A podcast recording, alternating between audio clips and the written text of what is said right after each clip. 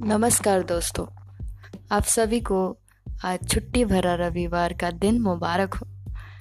मैं सोनम पैसे से तो एक कलाकार हूँ और मैं अपनी बुद्धि क्षमता के हिसाब से अपनी कला में अपने सारे एक्सपीरियंसेस बनाती हूँ शेयर करती हूँ दुनिया में।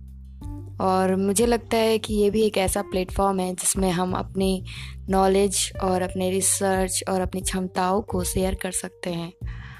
मैंने ये पहला रिकॉर्डिंग किया है और मेरे लिए बहुत एक्साइटिंग है कि मैं ये कर रही हूँ, जो कि मैं सुबह से काफ़ी बार ट्राई कर चुकी हूँ। और मैं आप लोगों को अपने पहले रिसर्च के बारे में कुछ स्टोरीज़ शेयर करना चाहती हूँ, जो कि मैंने पहाड़ी बच्चों के साथ बनाए थे।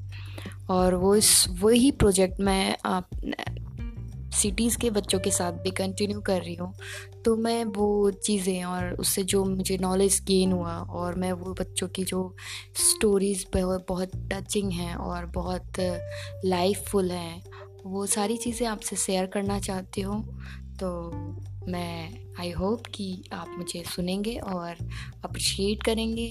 और अगर आपको कोई सुझाव देना है तो मुझे सुझाव मैसेज के थ्रू दे सकते हैं। और थैंक यू मैंने मुझे एक मौका देने के लिए। थैंक यू सो मच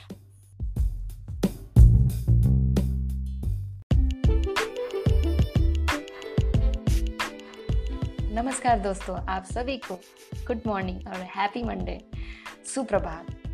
मैं सोनम आपके सामने प्रस्तुत हुई हूँ विवेक की कहानी का पार्ट टू लेकर, जो कि मैं आपको आगे बताऊँगी कि विवेक की कहानी में आगे क्या हुआ। इसके पहले आप सुन चुके हैं कि विवेक के छोटे से, प्यारे से बच्चे की लाइफ में कितना स्ट्रगल था पहाड़ों की लाइफ में। पहाड़ों की लाइफ में होता ही है स्ट्रगल तो आगे सुनते हैं। विवेक अपने गाँव में रह रहा था। उसके दादाजी को ख्याल आया कि क्यों ना विवेक को किसी अच्छे स्कूल में भेजा जाए। तो दादाजी ने विवेक के ताऊ जी, जो कि दादाजी के बड़े पुत्र थे, वहाँ पर उसका एडमिशन एक शिशु मंदिर में कराते हैं। ये देखने के लिए कि विवेक घर से दूर रह पाता है या नहीं। विवेक मात्र पाँच साल का बच्चा है, जो कि जाके अपने ताऊ जी के घर रहता है और उसे वहाँ पर बिल्कुल अच्छा नहीं लगता, उसका मन नहीं लगता दादा दादी के बिना। और वो किसी तरह एक महीने की पढ़ाई वहाँ पे कंप्लीट करता है और फिर दो महीने की छुट्टियाँ आ जाती हैं। तो दो महीने की छुट्टियों में जब वो घर आता है, घर आता है, उसके दादाजी उसे लेने आते हैं, वो खुशी से भर जाता है। और जब घर जाता है तो वहाँ पे उसके मम्मी पापा भी दिल्ली से आए हुए होते हैं। और वहाँ घर जाके उसे पता चलता है कि उसके एक छोटी सी नन्ही सी प्यारी सी बहन का जन्म हुआ है। ये बात सुन के विवेक के मन में हर्षोल्लास भर जाता है, वो खुश हो जाता है, क्योंकि बहुत खुश हो जाता है। और वो पहले से दो भाई थे और वो हमेशा से चाहता था कि उसकी एक छोटी बहन हो। और इन्हीं छुट्टियों में दादाजी का रिटायरमेंट भी था।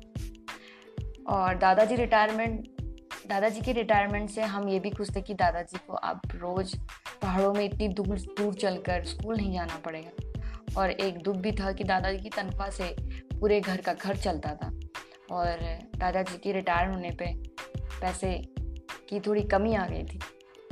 तो फिर भी सब कुछ ठीक चल रहा था। फिर दादाजी ने पापा से कहा कि तुम दिल्ली ना जाओ, तुम यहीं कोई नौकरी ढूंढ लो और यहीं कोई काम कर लो।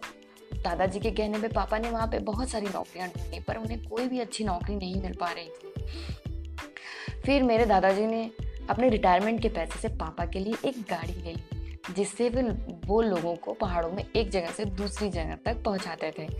जिससे हमारे घर में फाइनेंशली थोड़ी हेल्प होने लगी और मेरी माँ भी वहीं पे रहने लगी, जिससे हम बहुत खुश फील करने लगे और दादी को भी बहुत हेल्प होने लगी।